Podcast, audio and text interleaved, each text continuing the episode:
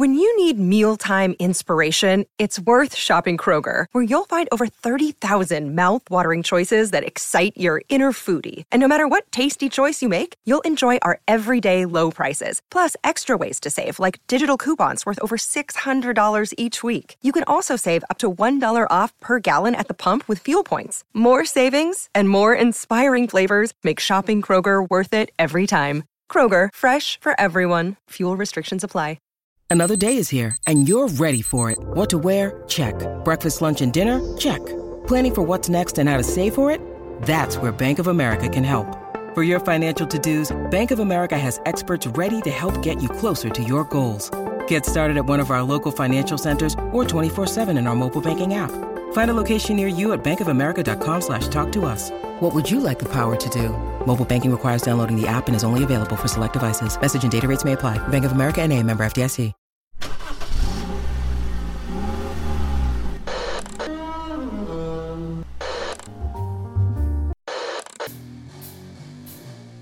Music. Music. Horror. Horror.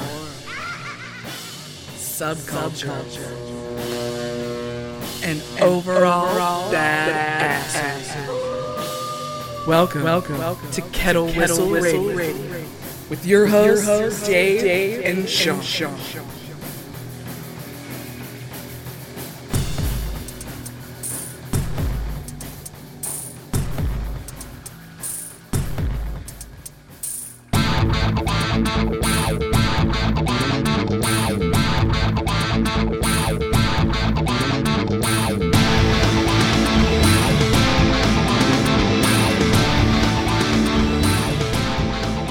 Okay, yeah.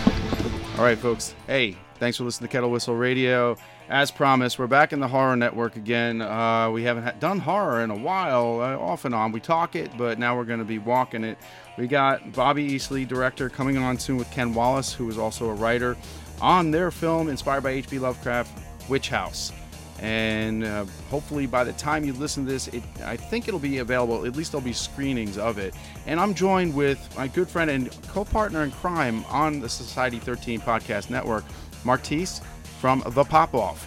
Martise how are you? How you doing dave hi dave good. Thank you so much for having me on. Well of course of course. Goes without saying. The pop off itself has had quite a run in well this week. Thank you. Yes i actually had a great episode. I talked to um, author and musician Dandy Brown and his very talented wife Dawn, and it was amazing. You got to check it out wherever you listen to podcasts. Yeah, absolutely. Uh, they are great people. They've been on this show. You guys have met them probably well, Dandy several times. Uh, Dawn was yeah, she was on with him with the, with their other band. And uh, yeah, I have yet to listen to that episode, but my God, I gotta say the pop off is blowing up. So if you listen to the pop off, you're not alone. There's a lot of listeners. Like you established that that must have blown you away when you saw the uh, analytics on that. Yes, it did. I was very surprised. not gonna lie. well, congratulations on that, and thanks for doing this tonight.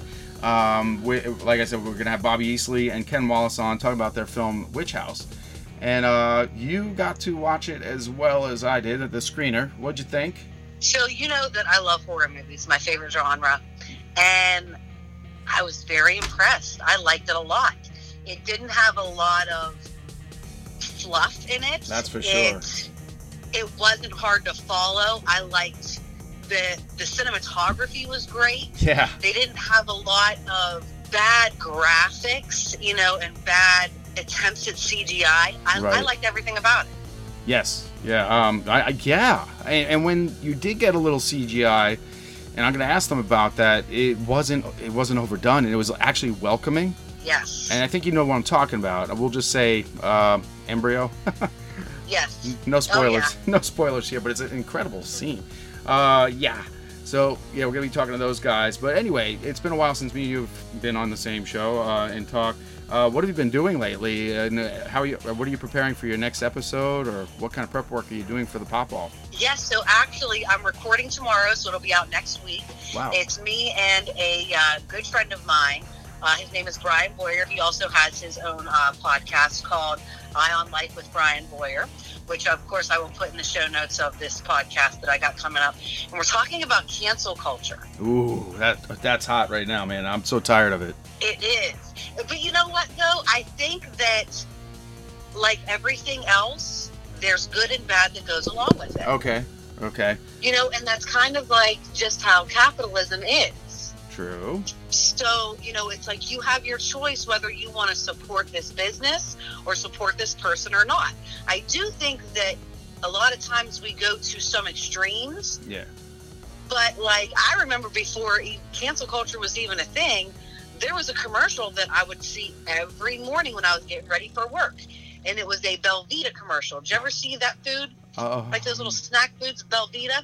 Every oh yeah, yeah, yeah, yeah. Actually, I've eaten the damn things. Yeah, the little breakfast things. every morning those commercials would piss me off and i was like i'm never buying any of their products Um, because it would piss me off you have to remind me. I, I I remember being unnerved by it. What was the commercial? i don't even remember because it was that long ago There was something annoying. I, was it something a woman was saying or something? I don't even remember. probably or a song or something like that Hmm. but i have canceled products because their commercials piss me off I've done the same thing. Yeah. so it's it, it's stuff that goes back before all of social media before you could get out there Right. and you know cancel this person and cancel that person but if you don't want to support somebody or a brand or whatever like hmm that's fine Right. but hey guess who just walked into the room right now Uh oh. jay asadi Oh, musician rapper extraordinaire. He's in the room. I just actually stepped into the room because I, you know, our, our son is running around, man. So I'm trying to figure out how this is gonna work without just being interrupted. Okay. Well, That's it doesn't matter here. We have dogs interrupt all the time, so. Okay, just making sure. Like I was telling Martise, because like I haven't really been doing anything, and so like I'm just popping out of nowhere, reintroducing myself. All right. kinda, but it's whatever. I mean, I hope nobody thinks it's not about the support. I watched the movie. I actually was entertained. Okay. Well, they could Um, be joining us. Me were, very good. They're You know what I mean? Because like there's a there's a stigma that comes with like I guess um when you say indie film, there's like almost like a stereotype where it's like people are expecting the quality to just be horrendous or terrible or like that's the first thing they're looking for. You know what I mean? Yeah, you're not wrong. Like yeah, that's the thing because like if it's not if it's not coming out from like a major you know major studio or major company, as soon as you say indie, oh this is an indie film, automatically first thing comes to mind is like oh you know they're they're not expecting the quality of the film to be you know as far as the uh, video goes to be as great. You know they're looking for you know the uh you know the audio not to be you know great quality. It's like everybody's expecting that. So, I mean, for overall, that's what you know I was impressed with. It wasn't that it wasn't poor quality. Yeah, it's pretty impressive. Yeah, there was a lot of work put into that. I gotta ask him. I'm gonna ask every angle I can regarding that because it was quality product. Um, I and I hope he has success with this. I want to hear what I am gonna ask him. You know about screenings and what kind of feedback he's been getting. Uh, that's I Bob, mean, the storyline was very dark. You know what I mean? The storyline was very dark, but you know what I mean. There, there's a there's a there's an audience for that. You know what I'm saying? There's a crowd that, that watches that. So I'm not going to sit there and diminish what you know you do because I'm just looking at the quality of the product. Mhm. Is I'm not you know, but I'm not the one that's you know that's not my my audience type deal for me. But I can respect the quality work with. There's definitely marketable for the audience that is with that. You feel what I'm saying? Mm-hmm. Indeed. Like that, definitely. Yeah, well, I mean, I hope you have a couple questions for them uh, when Bobby comes on here, and oh, a little bit. Um, and uh, we're gonna talk horror. It's been a while, and Witch House, inspired by H.P. Lovecraft. I watched the film about uh, I want to say two months ago, and we were supposed to do something then, but it ends up it's coming close to the actual release, so they wanted to do something like now. So that's why we're doing this today in February 2022. And uh, Yeah. I, I met these guys a while ago. Great guys. We had a lot of fun the last time I met them in person. And uh, we just had a blast at the Indianapolis uh, Days of the Dead. And uh, just glad they stayed in touch. And now I get to see that. And I saw some of their earlier stuff too, like uh, Belly Timber. I don't know if they're going to talk about that, but I'm going to ask them about it. That's a that was a gore fest, that's for sure. Um, actually, uh, we had a familiar uh, face in this film too. Uh, one of our friends from conventions, uh, Solon Tsangaras, stars in it. He's one of the supporting casts. Um, I don't know if you did you recognize him? Did you did you know Solon? Yeah, yeah, I met him at uh, Uncle John is Zombie. Yeah, uh, John Russo. That's right. Yes, indeed, he shot me. You think I'd remember that one? And uh, yeah, that one. But uh, yeah, he's in Belly Timber as well. He uh, he's definitely a character actor, but he's a character in person Yeah. too. I'm gonna get them to talk about that for certain. But uh, all right, well, we're gonna have our guests come in in a little bit here, and if you want, Jay, get your stuff out there where they can find you and what you're up to these days. Man, listen, I have a whole slew of hits uh, that I have to release, but I gotta actually make a video. You know, like I said, you can find me JSID J period space ASADI, showing all platforms. And the little man just walked there, so I gotta step up and attend to this. So Martise, hold on, please take it from here. Yeah, hold on. No problem. All right, here I am. That's cool. We uh yeah. All right, my friends. As promised, there's always new music here. We've got stuff. This is very bluesy rock stuff that I thoroughly enjoy. Um, coming from the UK, my buddy Peter Noble, who is the promoter over there. Um, you're gonna hear a guy right now. Many of you are familiar with. If you like blues, Troy Redfern. He's premiering a new music video that actually came out in the fall. We get things a little later here sometimes across the pond. But yes, you can go to troyredfern.com if you're interested in more of his stuff. I would say you should do that if you like the blues and rock together. And uh, if you're really interested in blues, you really should contact, or if you want to interview any of these guys or find out more about them, hit up my friend here. Uh, honestly, Troy, um, uh, Troy, yeah, Troy Redford. he's my friend. No, the promoter, Peter Noble. You can go to, if you want to talk with Troy, go to troyredford.com. But um, www.noblepr.co.uk forward slash press dash releases um, is how you can definitely contact my buddy Peter Noble. Um, and just you could also go to Peter at noblepr.co.uk and he may get back to you. Lots of blues bands there. Um, if you're Mouse fans, tons of stuff like that. And like this, I really dig this one though. We're going to play Sanctify to get things started here in the horror realm. Later on in the show, something a little more local. Uh, this guy, Jim Lau, who contacted me from the band Old Town Crier, creates his own music. And from what I see here, there's more, but I'm only on his Facebook page. That's all I've got so far. But you can check out Old Town Crier Music, I believe, .com. Let's see where else you can find. Yeah, they're on Bandcamp. Um, oldtowncrier.bandcamp.com if you like that. That'll be later in the show. We're going to go out with Into the Dark after we talk about our H.P. Lovecraft stuff here. But right now, let's get into some Troy Redfern. And thank you, as always, for listening.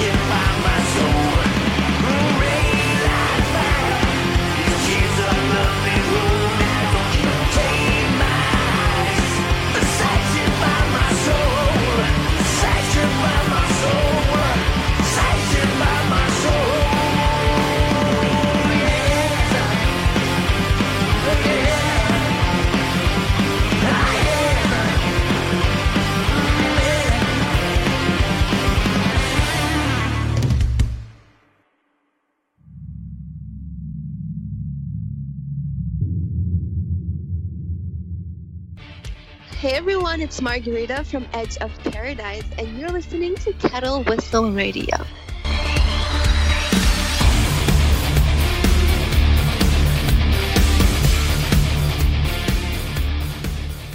I'm not afraid of the dark, but you should be. There are things that dwell here in the dark. Things best left unseen. With the initial smoke cleared from the fall of tomorrow, the blood now flows even thicker with dwelling in the dark. Eleven stories. All bits of the same mysterious puzzle, fitting together with horrific parallels to its predecessor. Get ready for new, truly terrifying tales set in the broken world from the fall of tomorrow. Take a closer look at what's now dwelling in the dark. If you dare. Available on Amazon in traditional print and ebook. Get your copy today. Visit www.fairlydarkproductions.com for more info on the author and his work.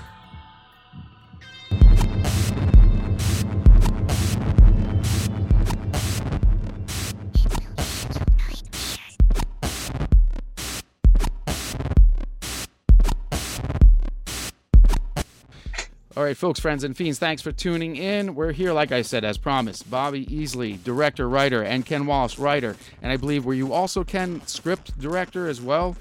Yeah, script supervisor. There we go. By the H.P. Lovecraft inspired Witch House. And uh, Martise is with us from the Pop Off, as you heard earlier, who thoroughly enjoyed it. I've seen the film now two and a half times, and it does get better each time. And thanks, guys, for coming on. We are not strangers, and I'll establish that in a little bit. And uh, I guess Bobby and Martise met a little bit ago. Yes. but he probably couldn't hear me. I, I can hear you perfect now. Yeah, there you go. What can I say? We have a pretty good connection established, so we can run with that right now. Um, first of all, we met a while ago, and that was at the. I met Ken and Bobby back at the Indianapolis Days of the Dead. I want to say four years ago. Oh, probably more than that. Wow, that's so sad. Five, uh, probably at least five. Damn. Yeah. But I just want to I, I want to set the picture up here because it was pretty amazing. I, I didn't know you guys then, but you knew my uh, publisher Gary Vincent, and of course you knew Solon, um, Solon Tsangaras, who was also on the label, and John Russo. I, I'm showing up there at this Indianapolis event, which was great. I had a blast. I get there, I didn't know any of you guys. I think there was like eight to twelve of you guys in your crew. Is that right? Yeah, we had quite a bit of people right. with Belly Timber. Yeah. Very intimidating. Uh, you guys were sitting next to us, and to the left of us, who was there? Ric Flair. you do remember that? Oh yeah. Oh yeah. Jay's going to be so upset because Ric Flair is his favorite. Oh well, he can talk about that, but I don't know. We, we didn't have much interaction. There was just a big line wrapped around the place, Right. we- waiting to meet him. I think you guys, were you guys working on or promoting Belly Timber at that time? Yes. Right, and that's where uh, Solon came in back then.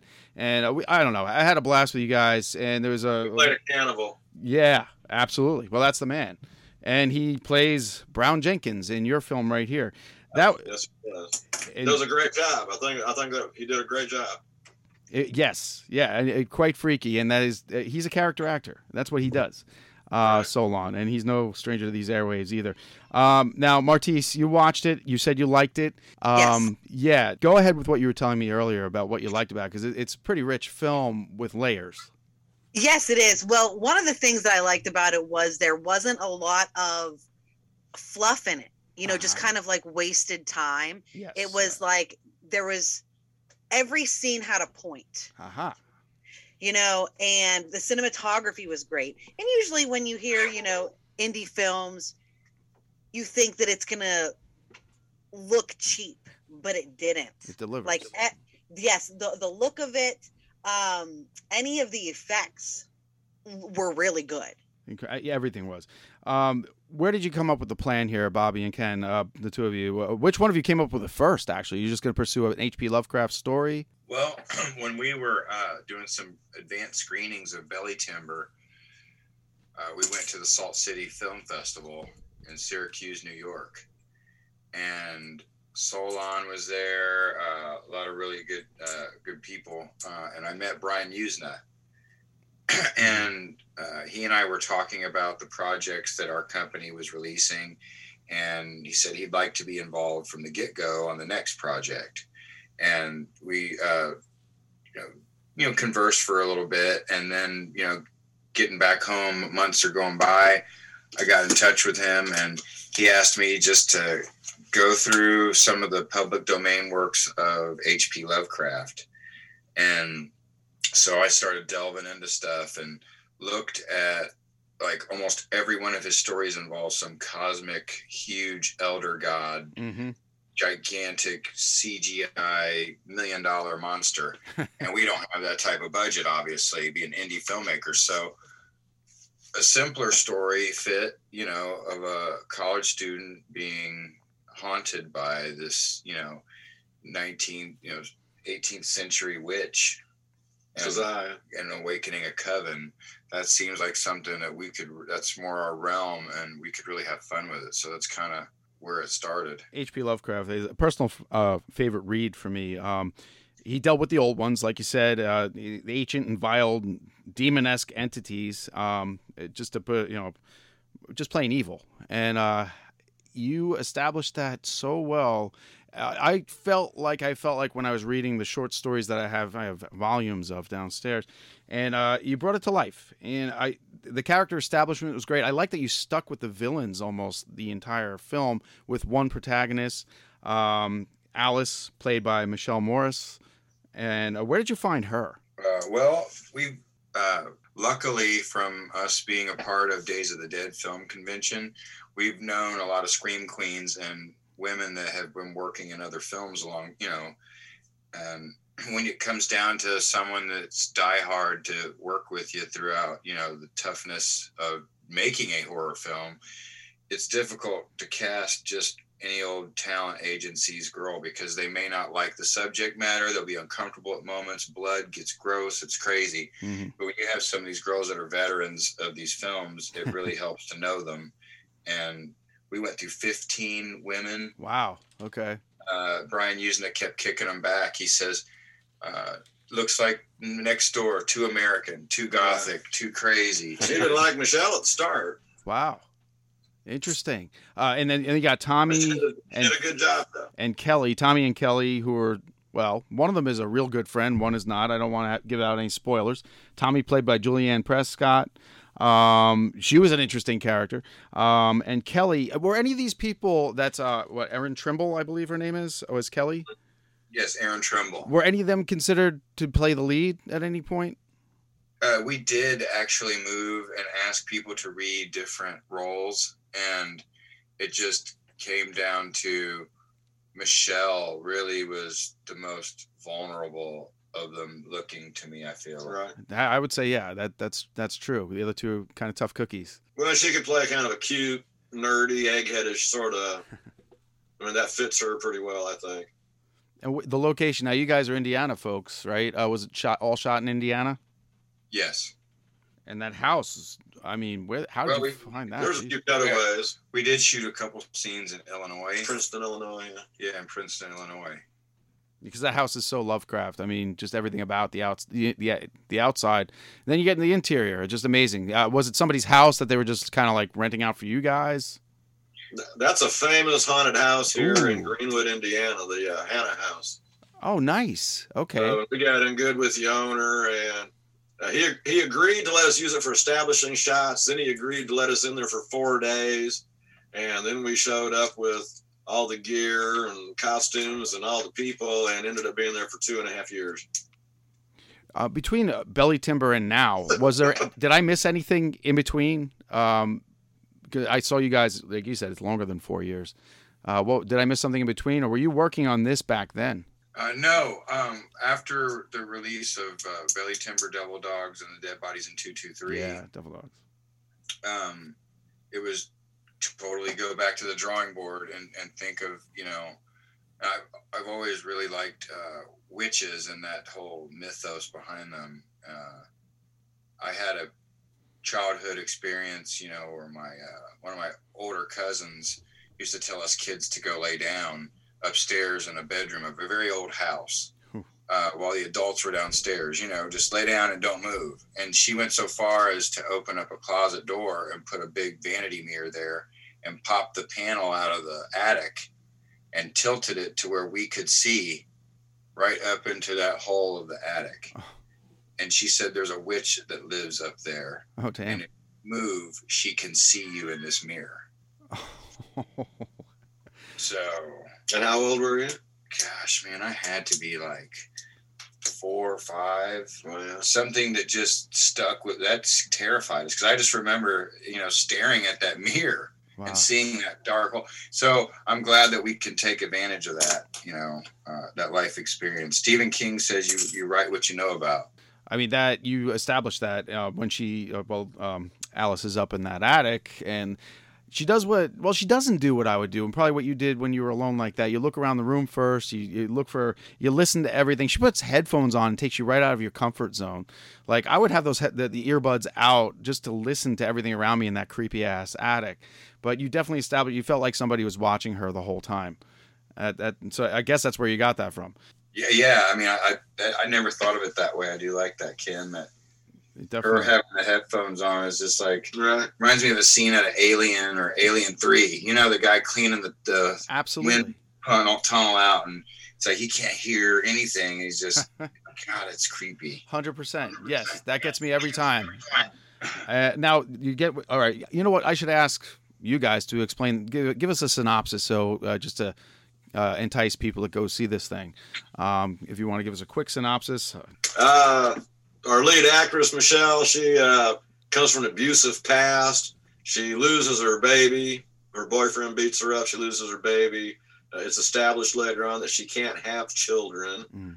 and so she uh, goes to get a room at the Hannah house where a professor told her she can hide out. No one will find her, but she can continue her studies.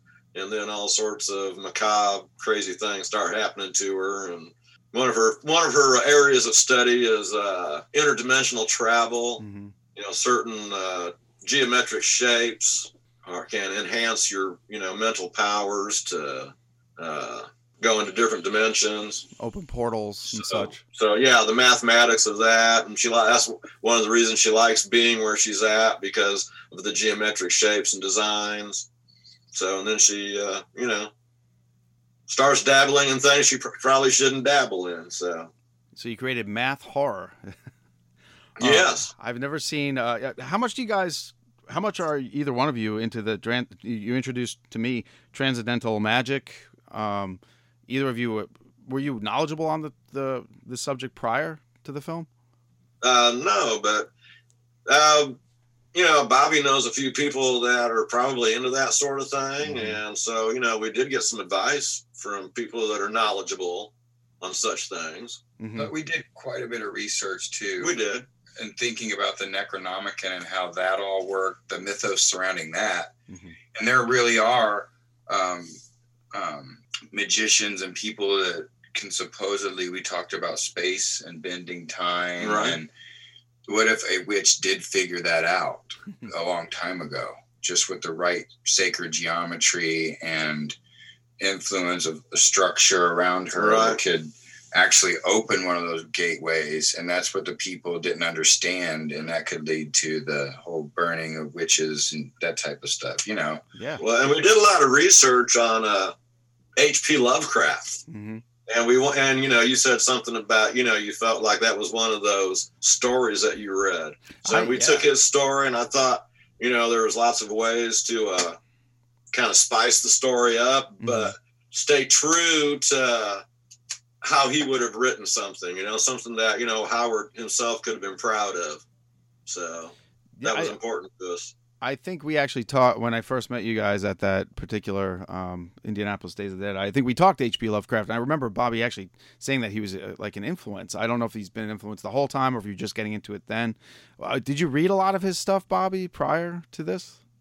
well uh, i really just it was kind of like he's a mysterious guy Oh, yeah. and the things that i'm a big alien fan Ah. and so there's some big inspiration from you know lovecraftian descriptions of aliens that were used in the concept drawing and, and just the special effects makeup for the alien uh, is kind of Lovecraftian, and the story is actually Lovecraftian in itself. And so that's always drawn me to him. And then like heavy metal and stuff, the Necronomicon, Evil Dead. I knew these stories come from some places, and these titles are so far out there that I've done research online and read some of the short stories, and it's just like, wow, it's mind blowing stuff. but I never, and Metallica, you know, and uh, using some of the lyrics. Oh, That's yeah. where I'm really mostly familiar is like the heavy metal. Yeah, the, um, the thing that should not be. That's one of my favorite Yes. tunes. Yeah. Yes, totally. Iron Maiden, you know, um, there's just uh, a lot of really, you know, there's Lovecraft right there on Eddie's headstone on uh, Live After Death. So uh, That's it's one. just, Yep. it's always been, I flirted around with it because I know it's in popular culture here and there, but you've really got to sit down and, and, and try to figure out where this stuff is going, you know, because it's it's a thinking man's horror. It's really we, you know, I don't know how to say it. It's more elevated, uh, and that's re- really quick. That's one thing I think Ken and I wanted to do off of Belly Timber and my previous films is do some more grown up horror. Uh, get into the science and math of creepy other things, you know. Mm-hmm. No, you did People it. fear what they don't understand. There you go. Yeah. And Bobby wanted something that was like what Italian art house and a little psychedelic and you know something that you might want to sit down and smoke a bowl of your best stuff with. Absolutely. I don't know if we should say that or not. no, but- you're fine, man. You can say whatever you want here. Uh, Right. This platform's mine. so, Um, I think it was successful in that respect. oh, heck yeah. Martise, what do you think? I'm sorry, I just stepped back in. Oh, Jay, Jay will know what you guys are talking about. well, I'll tell you right now. Um, you you you were talking about this earlier. You uh, how they assaulted us with like montages of like the imagery throughout, like and, and, and like it's almost like Lovecraft's writing itself. They're emulating it through the imagery that you see, and uh, it just kind of like reads like a fever dream at times. And uh, I imagine this was intentional. Yes. Martise picked up on that. Oh no, sorry, I'm still here. Okay, yeah. What you were talking about with the imagery. Oh yeah, yeah, yeah. Ev- like everything about it was, like I said before, like every scene had meaning to it. You know what I mean? So uh, th- there wasn't anything that was put in that, that that wasn't necessary. Well, and that's something that we tried to stay very cognizant of. Something that always drives the narrative of the story. Uh-huh. Or you know, millions of dollars of special effects and blowing stuff up and all that. So all we have is the story. So you got to try to keep your audience engaged, you know, with what they're seeing visually. So here's a question that I have because you said that the Hannah house is a real house. Yes. Did, did you take any of the history and the story from that and incorporate it into the movie? Yes. Okay. Yeah, we Uh, took advantage of what was there naturally and tried to, you know, help, you know, weave it into the story. That's very interesting. Yeah, that is. Uh, anything in particular, or just uh, the fact that it was haunted to begin with? Well, well I, we we'd had a couple other locations fall through um, that weren't really going to work because the story centers around an attic that has a very unique shape. Yeah. And so uh, we were kind of at a loss for where we're going to shoot this thing, and we looked at a couple historical places. And for some reason, we thought to ask the man that runs this place called the Hannah House. Uh, and it is one of the most haunted places in the U.S. Uh, it's purportedly part of the was part of the Underground Railroad, so it does have a past. Um, so People burned and died, and they rather than give, you know, give away the secret of the Underground Railroad, they buried them there in the basement. Oh wow. That's as the story goes. But when we found the house, uh, Brian Usna thought that it looked great and said, Those people won't ever let you guys use the interior. That house is too nice. And we luckily were able to use it. And the film gods looked out for us, and we got in that house. And he said, That's really going to up the production value. Um, so that's it, just has an ominous look to it, you know, it sitting all out there by itself in the middle of this. the way- Well, and the staircase. I mean, the, the you know the the bookcase that opens up, and we were able to incorporate that into the movie. And then uh, the picture of Keziah. You know, that was already a picture that was there, and then we tried to make our Keziah kind of look like that picture. Wow. So, you know, there was a lot of things, you know, that once we got there, you know, we were like, wow, this is cool. You know, how can we use this? Yeah, that's interesting. Yeah, Jay just joined us too. That's Jay Asadi in the background. You, Yeah, I just didn't want to interrupt. I was letting people talk. You know, I was just, you know. we want to hear from you too, man. You got a question for him? Nah, like for me, like what inspired you to really want to do that? You know, out of all the out of all the history or out of all the um the arts that you was involved with, what made you want to tell that story? What inspired that? Uh, the H.P. Lovecraft story. I mean, H.P. Lovecraft is a very interesting topic. Uh, is somebody that already has uh, millions of fans worldwide, so you've already got a ready-made base, Mm. you know, that you can possibly sell or interest your product you Mhm. know, with. So, Okay. you know, I mean, it made a lot of sense too. Right. And you're talking about, you know, uh, Dreams in the Witch House. How many pages is is that? Like a, about a 40? 30, 33 something pages. That's kind of long for his short stories too. Yeah, it's not it's not very long. Yeah. You know, so I mean, there's lots of room there to, you know, interpret, change things around. I mean, you know, if you read the story, I mean, we we took a lot of the parts of it, but we changed it around and made it totally our own. Oh, yeah. But yet stay true to the Lovecraftian themes. I totally Oh, agree. still, yeah. I, I see what you're saying as far as in regards to that's why you had it listed in the beginning. I noticed that. Oh yeah, yeah. You established that in the beginning. Um, who was your cinematographer, man? I mean, that was some amazing. And uh, like, actually, Martise brought it up earlier too. There was like, again, no fluff. Um, it, you you sustain the story the whole way. The suspense and the horror is like there's never a dull moment. You're doing story. You're not introducing new people that take you off the beaten track. They're part of it already. And like I said, most of them are villains. I Um, think it builds as the movie goes. yeah, yeah, and it all comes together. But who is your cinematographer on this one? Uh, well, um, with James Brenton, Okay.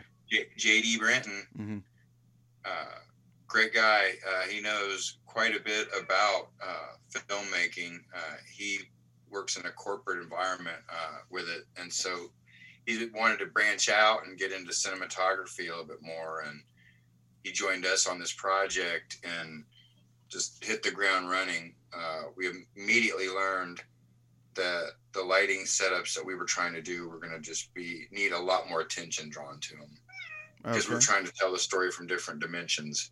And so we had to switch. We were constantly switching lights to match scenes, and it was really a lot. We were matching lighting every time we were shooting just to keep continuity. But Mhm. yeah, we shot uh, over three years. That guy showed up winter, summer, spring, fall, 16 hour shoots. Like that's like crazy if you think about how the union works. But Uh huh. Yeah, insanely talented dude. That is a lot. The most I ever did was 14, and that was a lot. Uh, let's see. I always now I never got a chance to. I always wanted to ask a horror director this, or horror writer for that matter, um, for the screen and casting. How is and I got Jay and Martise here who are also parents. How do you go about getting an infant uh, as a sacrificial character on a, like as a loner? How do you go about getting infants?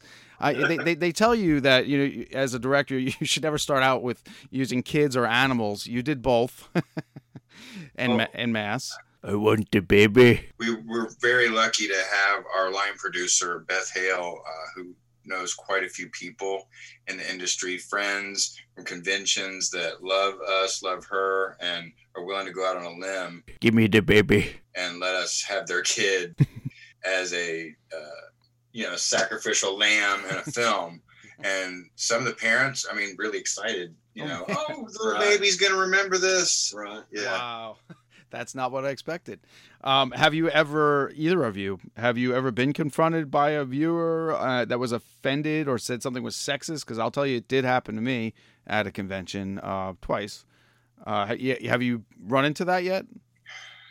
No, I mean, I had a, you know a guy online once say something about what we were doing wrong was what we were doing was wrong in the eyes of Jesus Christ and Ooh. his followers, and I wasn't being very Christianly with a film about witches and stuff like that, and I want to eat the baby.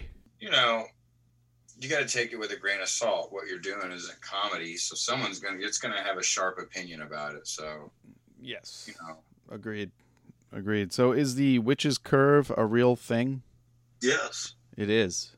Yes. Geomo- geometrically, or is this like? Yes. Okay. Yeah, geometrically, and then also the dual meaning of a wife of the devil.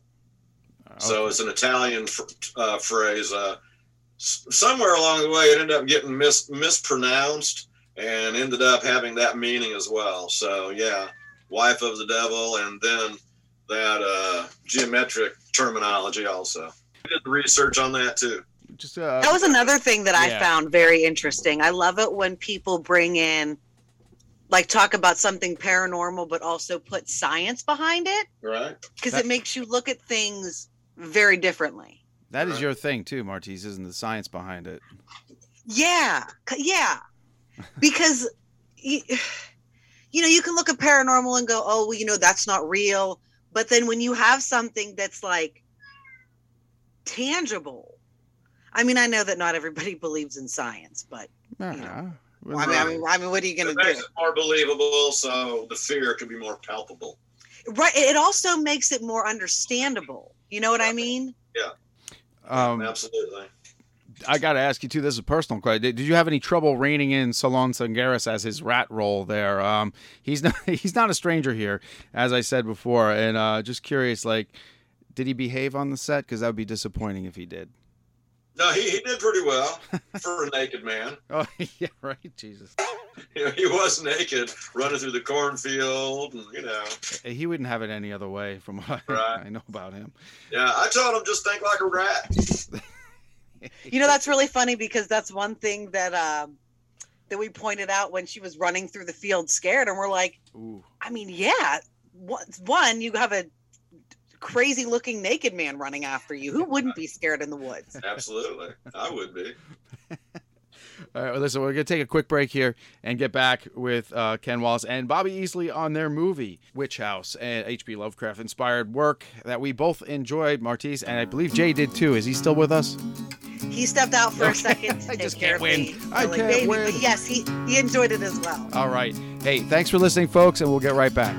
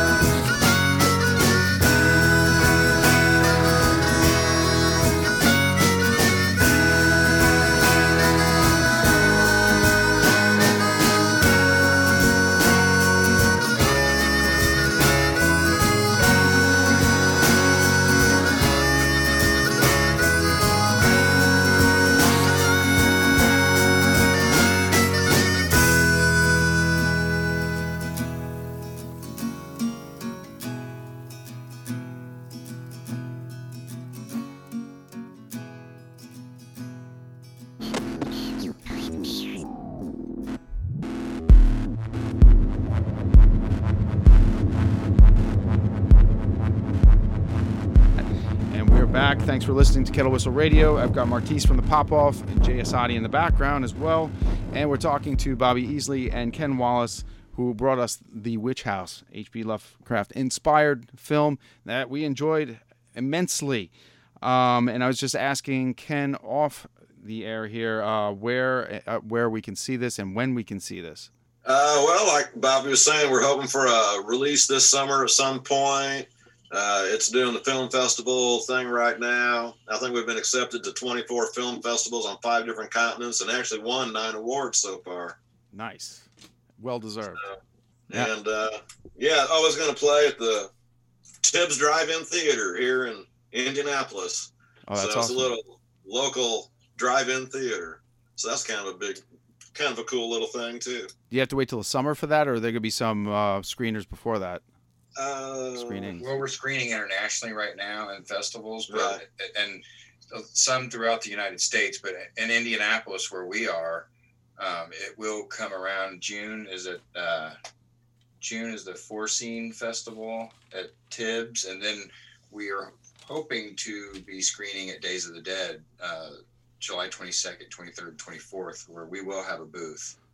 That would be exciting. I, I hope to be there again myself. I really want to do that man, convention. come down there, be our neighbor. Oh hell yeah, that was so much fun. I mean, that one of my favorites. That one that's, that has a lasting memory for me there.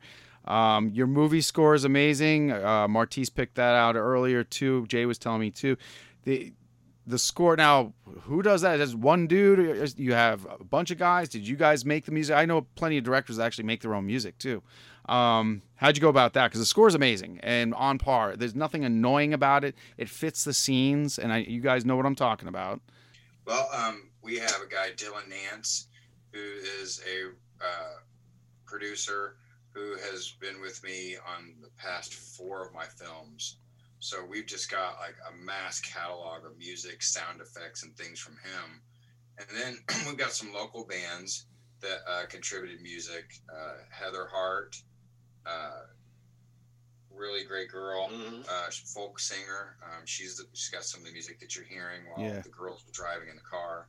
Um, and then we've got El Creepo with "Lock the World Outside," which uh, is a really good song at the end of the film, uh, where it just gives it that western, outworldly, just ominous feel as it goes away. Didn't they do like a soundtrack for one of the Exorcist movies? Yeah, they did uh, the Exorcist Dominion film. Really? Okay. Yeah. So they said, hey, if you guys want us to, do, and they really worked with us. I mean, really awesome guys. Uh, they said, you need whatever you need, just call us back. So definitely be looking forward to them. But uh, Kevin MacLeod is another composer on here, great guy, who uh, we've got uh, his music through a Creative Commons license. So some of the atmospheric stuff, and then it's just sound effects placed really well. We wanted to have a real organic sound because we're dealing with witches and the woods and I didn't want a lot of over synthesizers, but I just wanted to have these weird, just odd sounding bells. Uh, we we uh, down tuned a lot of things and uh, added voices just rolling through a lot of the music. You'll notice just Right. these ghosts of children just are popping up throughout it. So kind of threading Yeah. it all together. I always look at soundtracks. I mean, a soundtrack can make or break a film too, and that's something some people don't realize. Uh, especially with in the indie, not even just the indie. There, I watch things on Prime all the time, and it's just like you know, I, I just have a problem with, and I, you guys as horror veterans, you know, like if, if somebody has already been murdered, and then the kids all go back in the house and continue the party, you just insulted your entire audience. You know, things that are taken, you know, they put the music back on. I, I can't stand things like that. Your music fit every scene. And again, I have to reiterate what Marty said. There is nothing, there is no dull moment, and everything is important. Everything you see is important, everything established, everything said. And that's that's what holds you to the screen. And you guys you definitely accomplished that. And I do have one uh, one last question. How did you know and when did you know that this is what you wanted to do? Not necessarily just this movie, but like movies in general. To be a director. Yes. Well, I've always been, I've always had an interest in cinema as a kid, and I kind of wanted to be an actor. worked really hard at doing just the modeling and small bit things here in the Midwest and just thought there's not a lot of opportunities out here like there are on the coasts. So you've got to be proactive. If there's you can't sit around waiting to be in someone's film. You've got to go and grab a camera. I don't care how good it is or and a notepad and go out and start shooting footage. Make a short film. You're, that's the only way you're going to learn. And then you can have your friends and people be a part of your films and then you can move on and get better actors better cameras and then better stories. Leads to you know you got to start somewhere and I, i'd rather be working on my own productions than sitting around waiting on a job that's never going to come you know? Right. Hmm. So as Jay would say, you're kind of Sylvester Stalloneing it, with a little bit of Dolemite you know ma- making your own opportunities, right? Dolemite. you have to you know uh and that's the, you know that was a big influence on me rocky how they shot that in 27 days and how he was and he was in front of and behind the camera at the same time Mhm. and my very first film i played a serial killer who was also i'm also the director of the film so it's crazy and it gives you a sense of what your actors go through and it kind of helps you for it's like a real tough boot camp on yourself to where things will eventually get easier and it's more fun Very cool. We also get a cameo of you in the doctor's office. Yeah, uh, I did get a chance to jump in there. Uh, My for second. cameo got cut. Uh, I was going to ask you about that. Gosh, yeah, we had a lot of really good scenes that got cut from the film, unfortunately. But uh, I think we're going to probably uh, probably release some of those on our uh, special edition Blu-ray that'll be coming out this fall. I was going to say, save it for the Blu-ray. That's awesome. I look forward Collector's to that. edition. Exactly. I love it. Yeah, Marty's hit on What it, was your favorite payoff scene? What's that? Favorite? What was your favorite payoff? I payoff? was about to. I was about to get there. I, I was just gonna say it because Marty's hit on it, and then I, I remember. It's, this is a, a, one of my favorite scenes, but not necessarily payoff. But I love your establishing shot above the cornrows uh, when they're running through it. I, that doesn't happen too often in any horror movie. They rarely show that above scene, the corn moving and somebody being chased. I like that, and I don't. I, I've seen so many, and I don't see that too often. But that was good.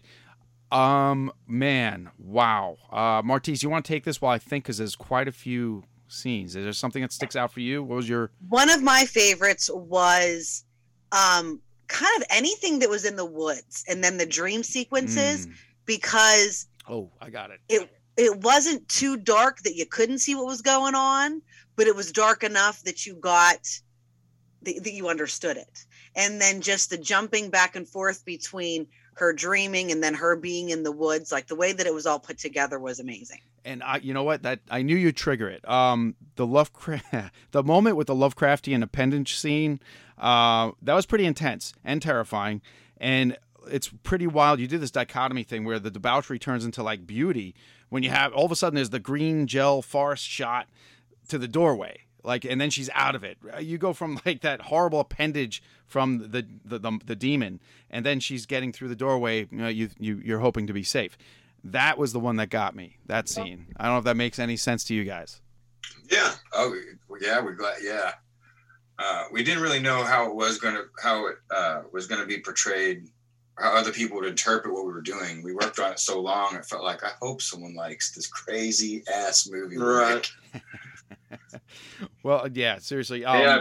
Will everybody understand it? I mean, uh, what did you think of the uh, rat transformation loved it it was subtle and it worked with with the shadow and the Yes. the creaking bone sounds and that first breath? The yes i like that and a then lot it comes around the corner and then you you see the reveal at that point. Right. It wasn't too much. Where some people, some directors would have done too much. Um, in that, you did just enough to establish it, and it worked. It worked really good.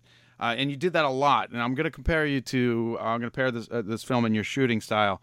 Um, with your cinematography and character development, I very Lucio Fulci, which is a favorite of mine, where he kind of develops characters. You don't even know if they're going to be dead in five seconds or if they're going to be your main character and I, I dig that. And you, you have this microcosmic uh, field of characters. It's not just like it's not like just um you know like a cast of kids going out in the woods. Every character is important, and there's probably what five to seven of them at the most. And I just like that they're all very important. Um, but yeah, Lucio Fulci. I don't know if you guys are into him at all, but I, I saw that through some of the scenes and establishing shots as well as character development. Uh, that's funny you'd say that because that's what I asked James, our cinematographer. That was I, I love the movie Suspiria. Yeah. I like all of his just Brooklyn baby, uh, House by the Cemetery. I just like all Thank that. Italian stuff from the '70s, just with the crazy music soundtracks, the colors, and the Mm-hmm. giallo horror special effects. And I wanted JD to try to get me that, get me that. And you saying that is an ultimate compliment to his work. Thank you so much. He did. Oh, he did it. Um, you're you're welcome. Um, I noticed it. It hit me because I thought of a scene from The Beyond, and um, I like City of the, the Dead too, and which is Gates of Hell as well. Um, there's a scene where there's a hand just coming, well, throwing somebody, pushing somebody. Fr- it's coming out of the darkness, and I thought of The Beyond immediately, and how much that bothered me, because it works. And uh, yeah, you do that throughout the whole That guy is throwing Michelle back. Yeah, yeah, Yeah. yeah, definitely. Well, and uh, if we're gonna if we're playing Clue, I'm just gonna leave this without spoiling anything. If we're playing Clue, I'd say Candelabra, Candelabra in the foyer. Right. I will leave the characters out of that because I'm not gonna spoil it for anybody else. You All like right. that. Um, I think we're just about done here, folks. Um, uh, Jay Martise, got anything else in closing? No. All right. Well, let's tell you guys tell us where to find all your stuff and where you want to be found. Okay, so you can. Oh, sorry. I thought you were talking to me. Well, you No, can too, Martise. That's fine. Take the wheel. Okay, I'm sorry. You can follow me on Twitter and Instagram at Martise M. You can follow Jay Asadi on Instagram at Jay Asadi100, and his Twitter is Jay Asadi20. And he's streaming on all platforms. And you can find the Pop Off with Martise anywhere you listen to your podcasts. Also, I'm sorry, I'm going a little long here. Nah, you're fine. Check me, check me out on the Hot Mess Morning Show on Hot 95 um, on Audiolist.com or on the MyTuner app. There you go. And she is blowing up, folks. And we are on iHeartRadio, just to let you guys know as well. Um, that and we've been killing it. And so you're going to have a whole new audience here, hopefully, if I do things correctly. Now, you guys, where do we find Ken Wallace and Bobby Easley? And where do you want people to go to find all your stuff? And do you have merch as well? Well, um, good questions, all of them. Yes, we will have. Um, right now, we're currently working on a special edition Blu-ray that'll be out this fall. But preceding that, we're going to have our North American release sometime this summer. So right now, we're gearing up for that. The film is screening internationally. Uh, you can go to our website, witchhousemovie.com, to find out all sorts of info, press, see posters, great behind the scenes stills, and everything. Uh, on Instagram, you can go to Witch House the Movie, and you can see us at the Days of the Dead, Indianapolis. Uh, we will have a booth there, so you can come up and say hi, meet some of the cast and crew, and uh, we'll have a couple free giveaways and some awesome stuff there. And that's where we'll find out more about the merch. Awesome. Yeah, I look forward to I got to get some shirts and I want some shirts for this show that I can give away as uh, prizes and whatnot. Posters too. I'm always looking for that. I love getting swag doing this. But well, mostly I just want to see you guys again. I hope to be out in Indianapolis again and see you guys. I had a great time. I didn't forget any of it really. Uh, that's when I know I had a good time. And uh, Ken, thanks for reaching out and getting this to happen. And Bobby, I can't thank you uh, for the material. Keep doing it. I can't. I don't want to ask you what's next because I want you to focus on this one right now. But if you have something you want to talk about, where's your mind going? I'm sure you guys, your minds are always going elsewhere when you're finished with a product. Yes, uh, right now we have a couple ideas that we're in development with right now. Um, currently, I'm uh, playing the role of line producer on a action martial arts horror film called The Ultimate Throwdown. All right.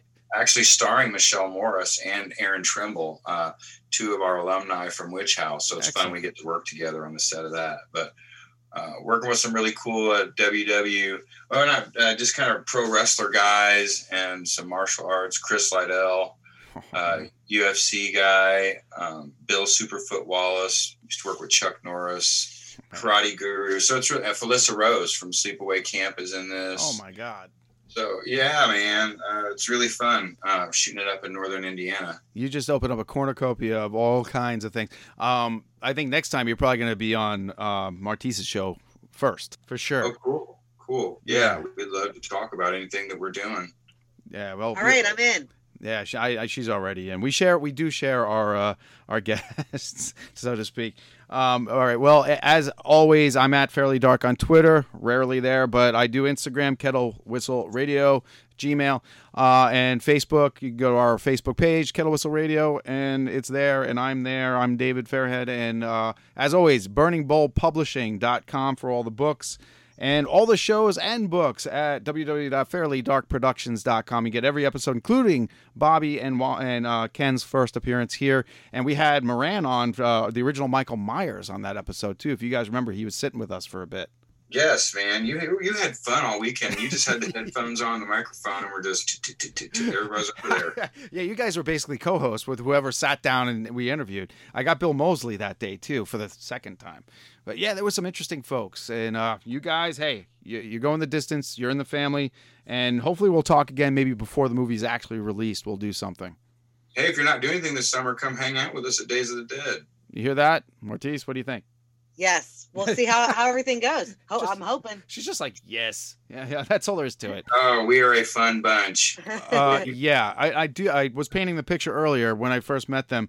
Uh, there was some edibles going around. I'm not going to point to any anybody in particular, but there were like 12 to 15 guys just stoned out of their mind, and not just them. The my people that I was with too. That includes John Russo. He probably had his beer though. Um, yeah, right. It's Miller Lite or it's Miller. Miller Lite. Yep, yep. And I showed All up. right, you sold me. I showed up late, and these guys, I, I they acted like I knew them, and I didn't. And it was great. It was like uh, instant. You're in the fraternity, okay? And it was nuts. And that that is a great show, Indianapolis. I had a great time. And just before I met you guys, I was walking in with Stephen Pearcy from Ratt. That doesn't make any sense. You know, like I was just uh, somewhere else at that point. But you guys kind of reeled it in nicely, and I hope to see you again. And good luck with the film and everything else. And are you guys on Facebook? Yes, we are. Uh, H.P. Lovecraft's Witch House. There it is. All right. As always, folks, thanks for tuning in to Kettle Whistle Radio and check out the Pop Off with Martise. You will not be disappointed. And all iHeartRadio fans, thanks for listening and welcome to the fold.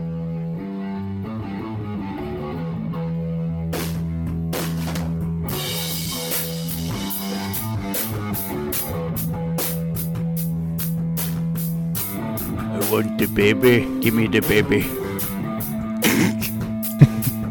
I want to eat the baby.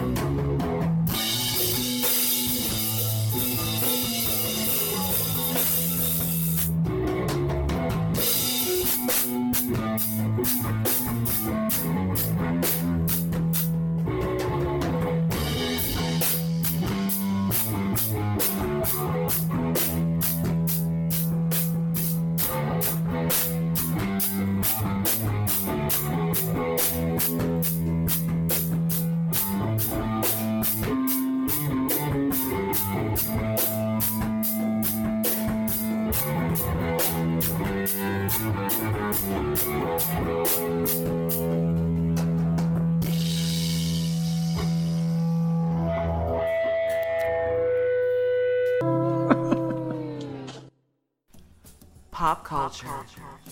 Subcultures. Music. Horror. Sex. Politics. Art. And overall bad ass. This is Society 13. Redefining podcasting.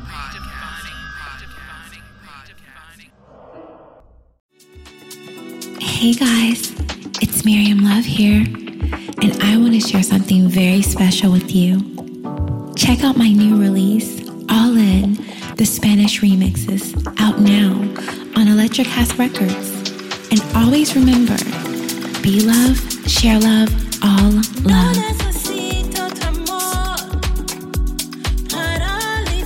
Available now wherever you listen to music.